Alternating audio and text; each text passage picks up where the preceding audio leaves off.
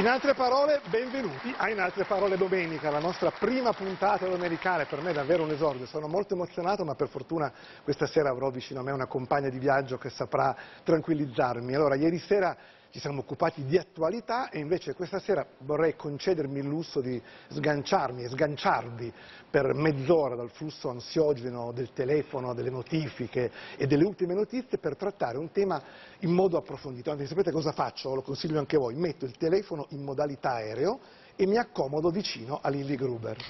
Benvenuti a Lilly, grazie di essere con noi questa sera con Lilly. Parleremo di un tema proprio facile facile, risponderemo alla domanda le donne oggi sono davvero libere? In altre parole, dopo la pubblicità.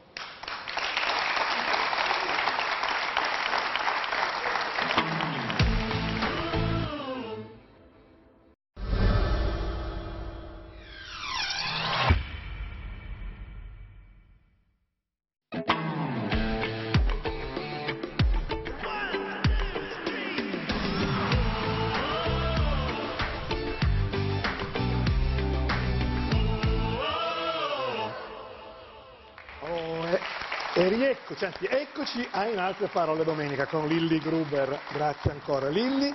Allora, per introdurre il nostro tema di questa sera, che è le donne sono davvero libere, vasto argomento, abbiamo, abbiamo un nostro, una nostra scoperta di cui siamo orgogliosi e che abbiamo portato con noi alla 7, Jacopo Veneziani.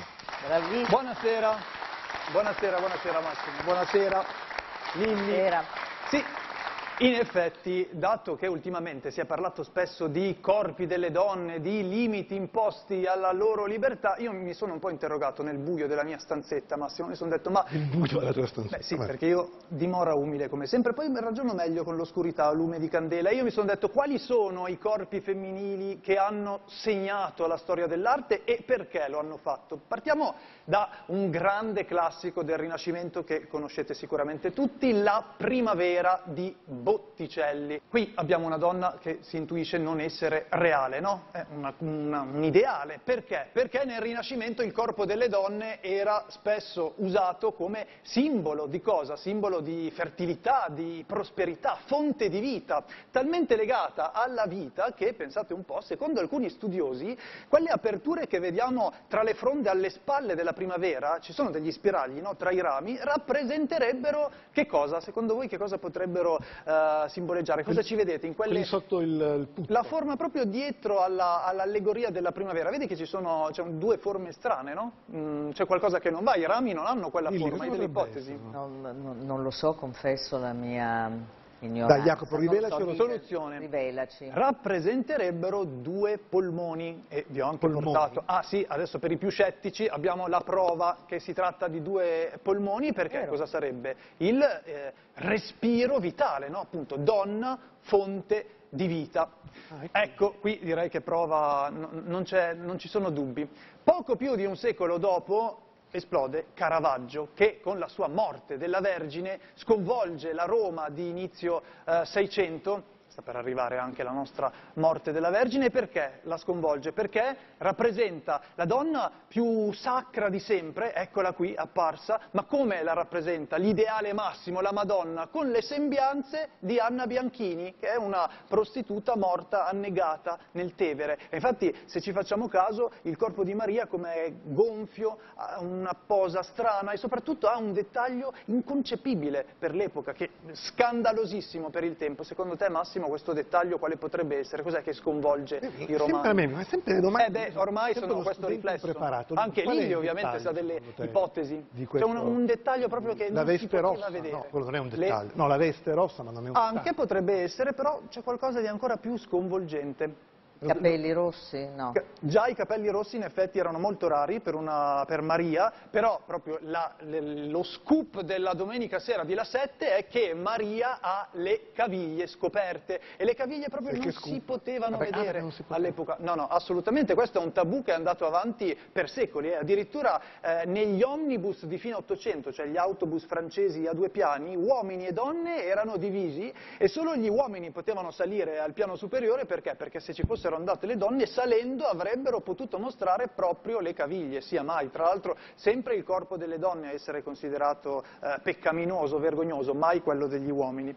Courbet ha cercato un po', facendo un altro salto nel tempo, nell'Ottocento, di correggere la situazione. Perché? Perché nelle sue bagnanti dipinge un corpo, eccole qua, un corpo reale, no? senza canoni estetici, un corpo imperfetto, direbbero alcuni oggi. E perché? Per dirci che il corpo delle donne non ha canoni estetici, è bello comunque, addirittura la bagnante di schiena ha la cellulite, che all'epoca non era considerato un inestetismo, eh? anzi eh, qui tra il pubblico c'è qualcuno che l'ha riconosciuta, si vede però non era un inestetismo, perché? Non, perché non esisteva proprio, cioè il concetto di cellulite nasce una ventina di anni dopo rispetto a questo dipinto, nel 1873 nel dizionario di medicina di Littré e Robin, e quindi se facciamo i conti, 1873-2023 sono 150 anni dalla nascita del termine cellulite, che non credo francamente sia un, un compleanno che le donne o gli uomini festeggiano molto volentieri.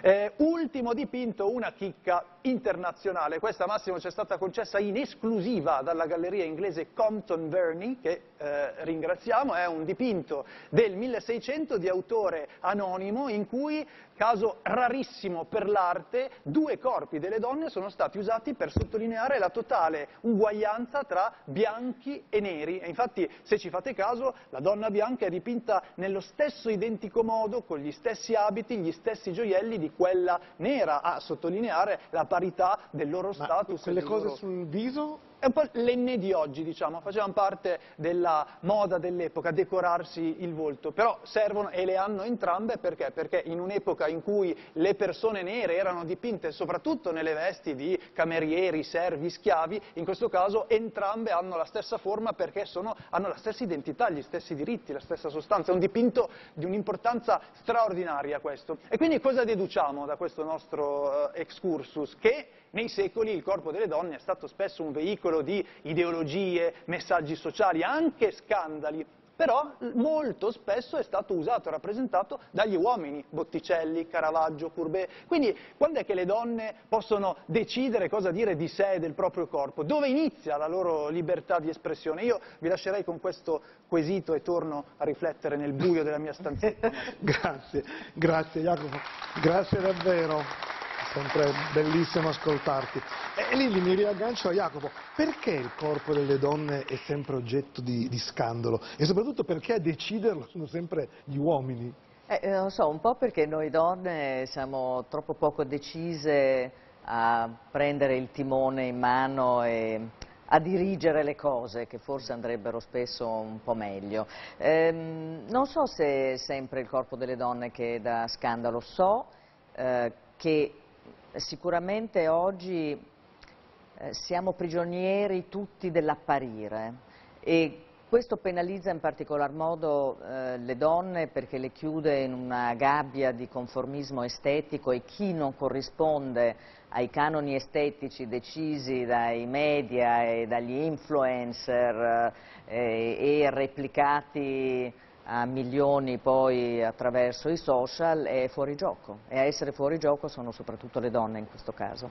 Anche perché i social diciamo, rendono immediatamente un modello disponibile a tutti e quindi chi non rientra in quel modello si sente non, ad, non, non all'altezza, non adatto. Sì, è... ma poi soprattutto il fatto che oggi è tutto o è immagine o non è eh sì. e anche le giovani generazioni sono abituate a a ragionare attraverso immagini veloci, velocissime, il tempo per eh, pensare o per, ehm, per rapportarsi in modo eh, normale, diretto, umano e quindi col contatto diretto con gli altri spesso si, si perde oggi. Però Questo è un grosso problema anche per noi donne, non solo per voi uomini. È vero, però stavo pensando, questo, oggi ci sono i social, c'è questo problema.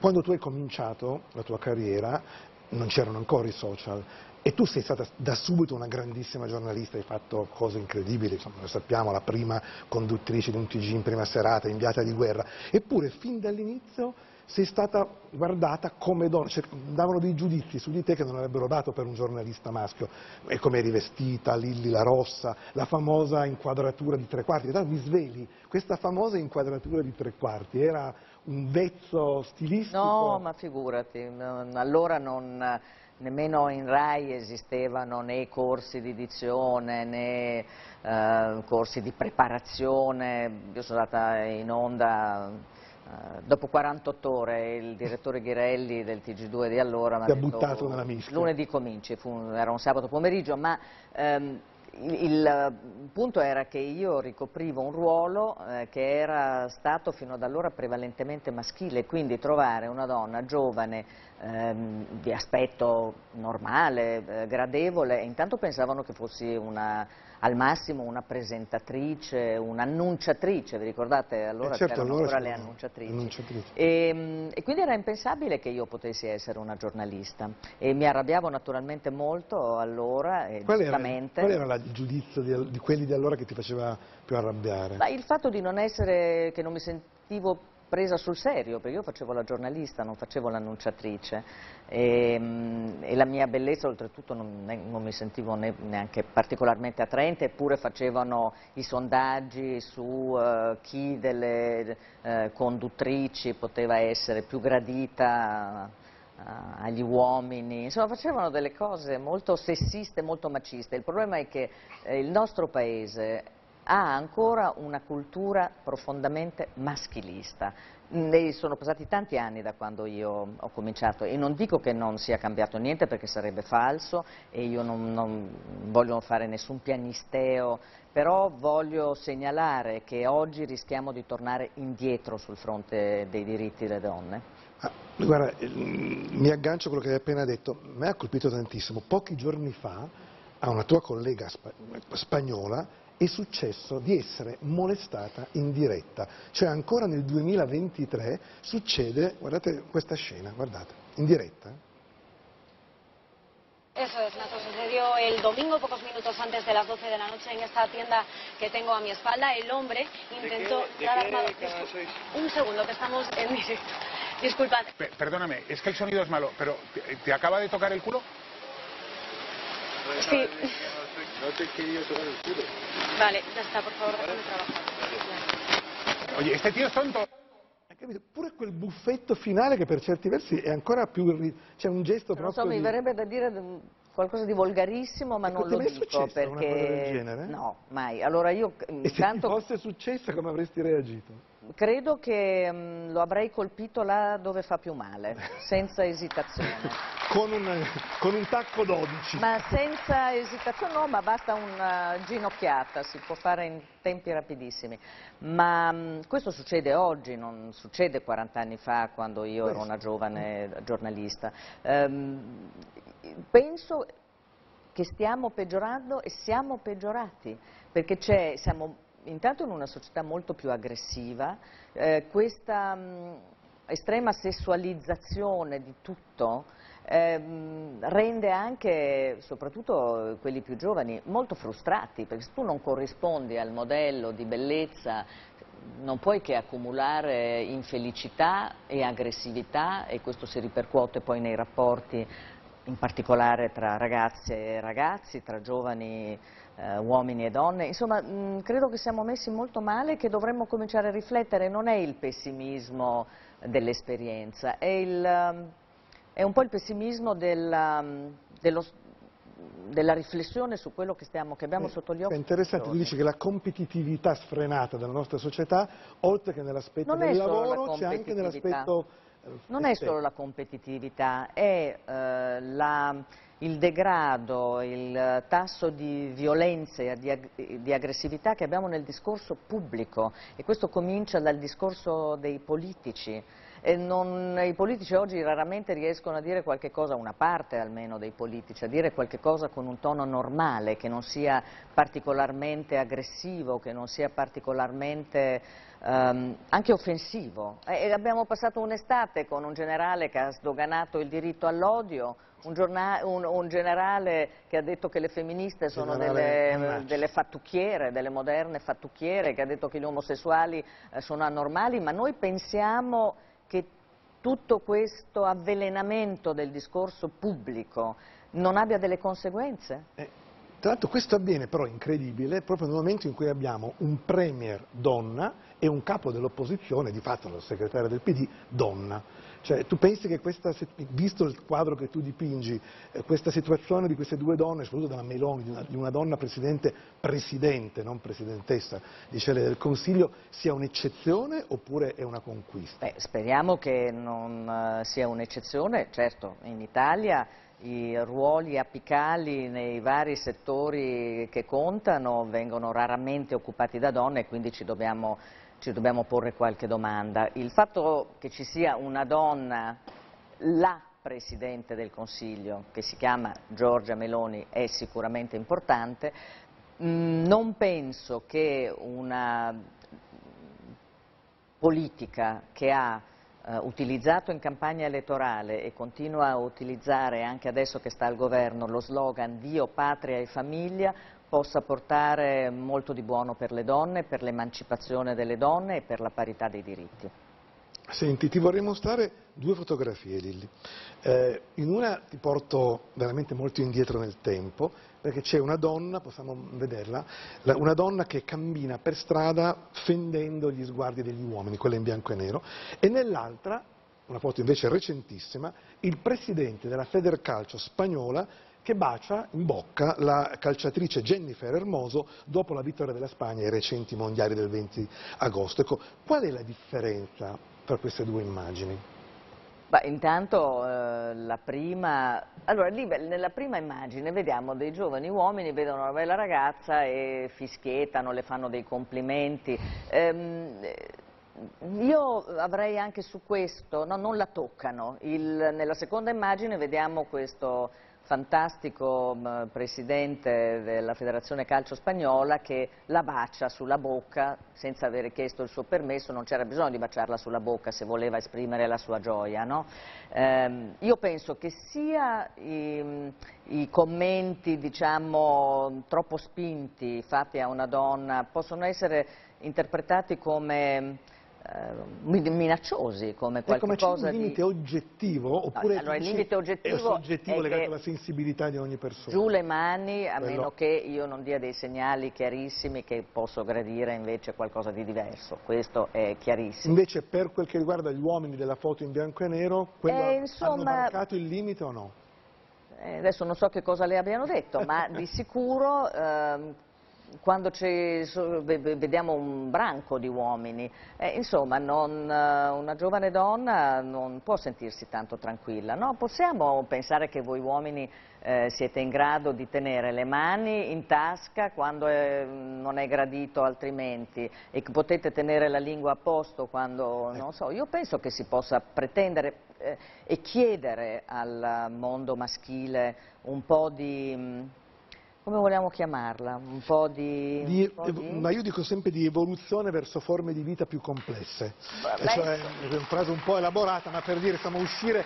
No, nel senso che purtroppo... Ma no, ma che non... Dire, no, no, questa idea che l'uomo ha come un istinto ancestrale, no? cioè se vede un'immagine un, di bellezza di una donna non ce la fa, ha un impulso irresistibile, tant'è vero che ti dicono in certi paesi eh, musulmani no? che la ragione per cui da sé le donne sono coperte perché altrimenti l'uomo, se vede, ne parla Ma guarda che da noi non è, tanto, capelli, ma non è mica tanto diverso, cioè anche da noi la nostra cultura macista pensa che in fondo i maschi eh, insomma, sono pieni di testosterone, poi se sono giovani eh, sono le, le, donne che non devono provocare, è esattamente la stessa cosa. Cosa abbiamo visto quest'estate anche recentemente con gli stupri di gruppo, con... abbiamo visto, cosa vediamo in tante sentenze con, di, di, no, per casi di molestia, ma abbiamo avuto la soluzione di un bidello di 66 anni che ha messo le mani addosso a una studentessa di 17, assolto, perché sapete perché? Eh no, ma non era da considerarsi molestia, perché in fondo è stato forse 10 secondi lì a palparla. Ma, ma voi vi rendete conto? Siamo Però nel senti, 2023. Senti l'altro giorno una mamma di Pescara ha apostrofato la ragazza molestata dal figlio dicendole avresti dovuto apprezzare mio figlio perché è un bell'uomo.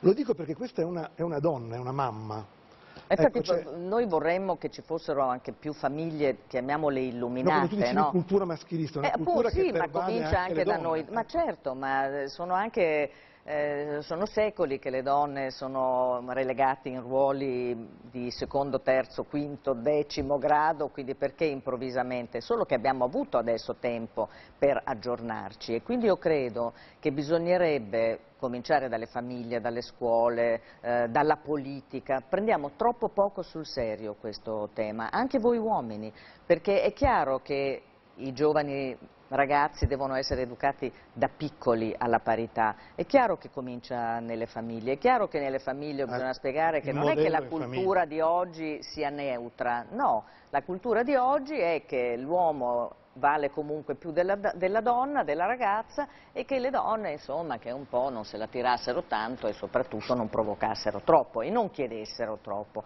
Allora guarda, io adesso è un tema che mi appassiona perché vedo talmente tante ingiustizie ancora in giro e vedo veramente anche un peggioramento eh, nella, nella, nostra società e in Italia, l'Italia è un paese particolarmente macista, io non, non, lo so tu come sei. No, no, se sono macista. No, non so, non sei macista. No, credo. dai, no, guarda, avevo tanti altri difetti, ma quello no. Vero? no, no. quello no, no, no, no tengo, una, penso una posta del cuore sul giornale, cioè più di così, sono veramente, eh penso un po', sono il primo maschio in Italia a, a cioè della serie no, che gli uomini no, si occupano Lili, del cuore, ma un'educazione sentimentale, è, è fondamentale, un'educazione anche digitale, perché bisognerà pur spiegare cosa fanno questi arnesi, questi eh, telefonini, cosa provocano, e spiegare, ecco una cosa importante da spiegare ai giovani eh, ragazzi, ai giovani uomini, maschi, è che devono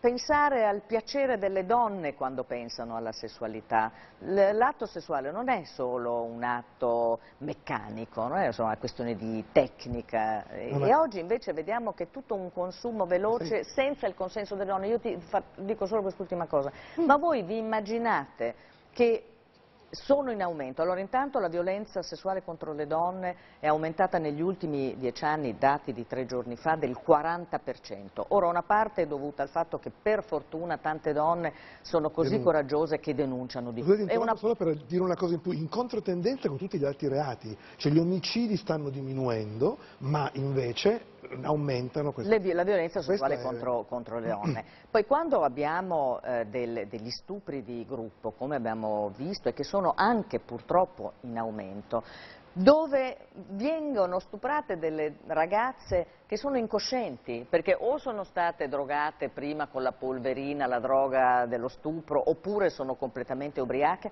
ma quale maschio serio che abbia un minimo di dignità, un minimo di intelligenza, può pensare di interpretare l'atto sessuale come, neanche come se facesse l'atto sessuale con una bambola gonfiabile, è peggio, con una donna che non sa né dir di sì né dir di no, che non sa che non sa esprimere il piacere, la sessualità è tante cose, è piacere, è seduzione, è tempo, è e, contatto e da, fisico. E dare prima che ricevere, la prima cosa è l'amore si dà, non si riceve. Cioè, quando Ma, pensiamo alla parola insomma, amore pensiamo a quello che ci danno gli altri. in questo inviterei anche le giovani ragazze a essere un po' più decise e più chiare nelle loro richieste. L'altro giorno è successa una cosa meravigliosa, per me da dire, una, una, la vittima di, quel, di, uno di questi individui, quel um, manuali, quello che aveva fatto um, con la droga dello stupro, aveva di fatto così ubriacato e ridotto in coscienza questa ragazza, poi violentandola, e lei ha voluto esporsi in un'intervista sì. a Repubblica, mettere la sua faccia e ha detto io metto la faccia perché io non mi devo vergognare, è lui che si deve vergognare. Questo è un gesto importante perché uno degli effetti di questo è anche no, il, fatto che eh, quando sei vittima di, di, di, queste violenze ti rimane addosso un senso di, di schifo, di imbarazzo e di disagio, mentre invece il disagio deve averlo chi lo fa. Non chi lo sì, beh, che chiaramente non è ancora abbastanza ehm, non c'è abbastanza condanna sociale, di, eh, perché vedi il gesto e il caso eclatante come lo stupro di gruppo, quando una donna denuncia, intanto vorrei segnalarvi che per esempio il figlio di La Russa, che è il Presidente del Senato, è ancora eh, sotto inchiesta perché accusato di Però è stato, eh, è stato già interrogato dal padre che ha già, lo ha già Appunto, assolto. il padre la prima cosa che ha fatto, che ha anche, che è la seconda carica dello Stato, il Presidente del Senato, mh, lo ha, eh, gli ha parlato, lo ha interrogato, ce l'ha reso noto il giorno dopo e ha detto che mh, è tutto a posto, non è, successo niente di Ci sarebbe stato anche l'avvocato, no, se l'ha interrogato.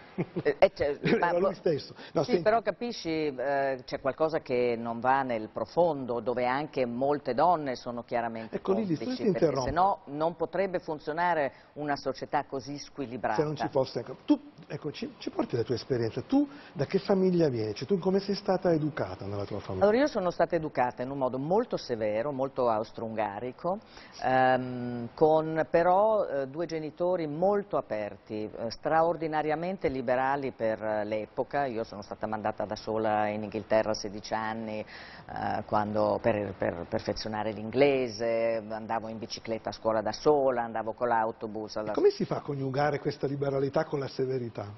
Perché eh, ci hanno insegnato ad, assumere, ehm, ad assumerci la responsabilità di quello che facevamo o quello che non facevamo, corrispondente alla nostra età, quindi qua- quando andavamo a scuola dovevamo essere promossi, dovevamo, insomma dovevamo il plurale perché eravate in quanti? eh, in tre, un maschio e due femmine. E poi perché mia madre, eh, in tutta la severità, ma a me e a mia sorella ha lanciato dei messaggi eh, e detto delle cose fondamentali.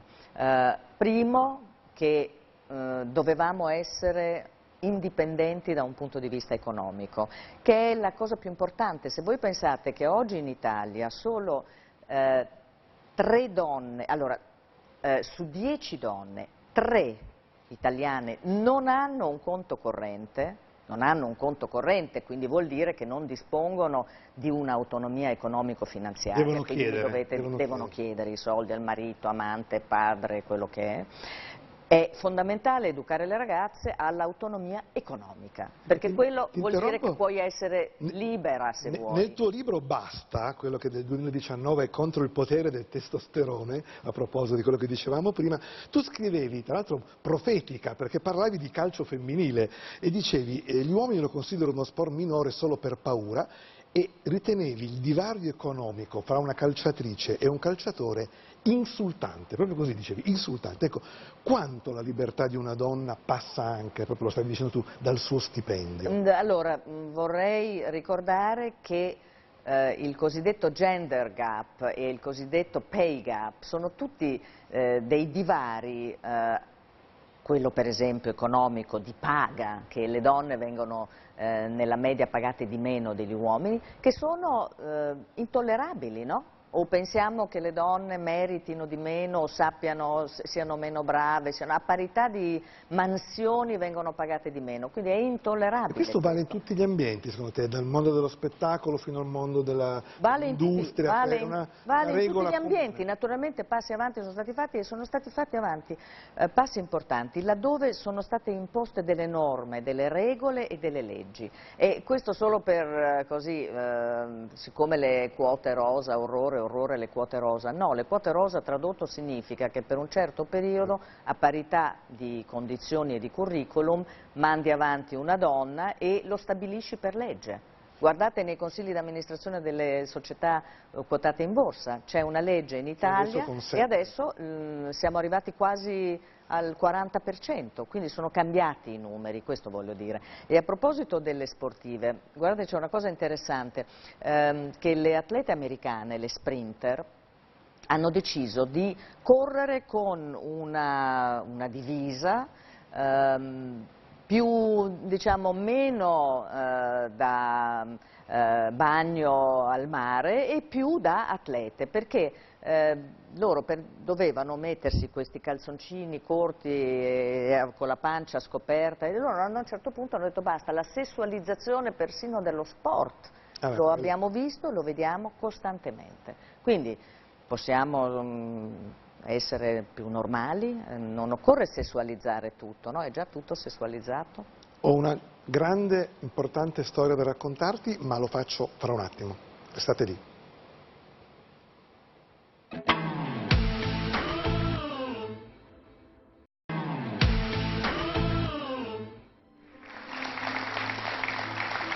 La libertà di una donna, di una giovane donna racchiusa in una ciocca di capelli che spunta dal velo come un raggio di sole tra le nubi.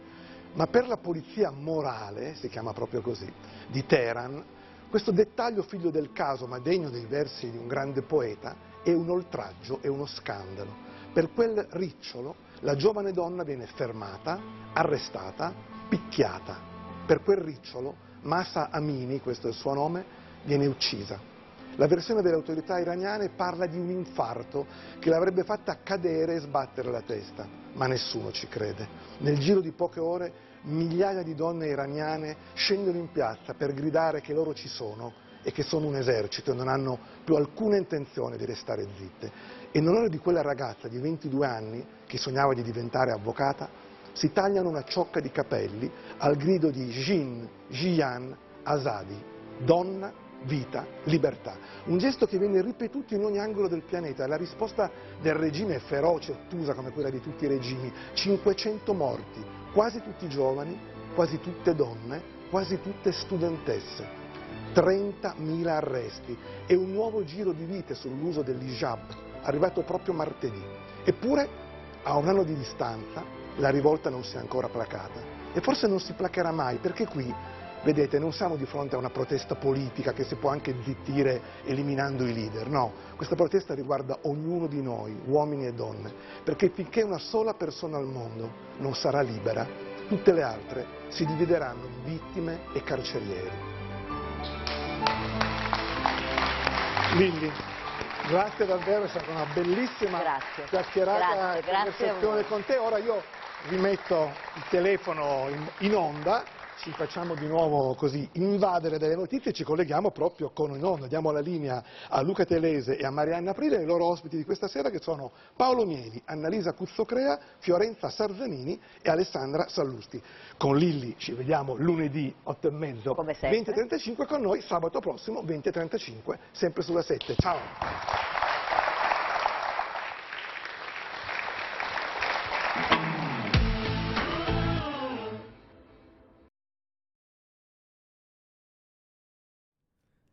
Grazie per l'ascolto.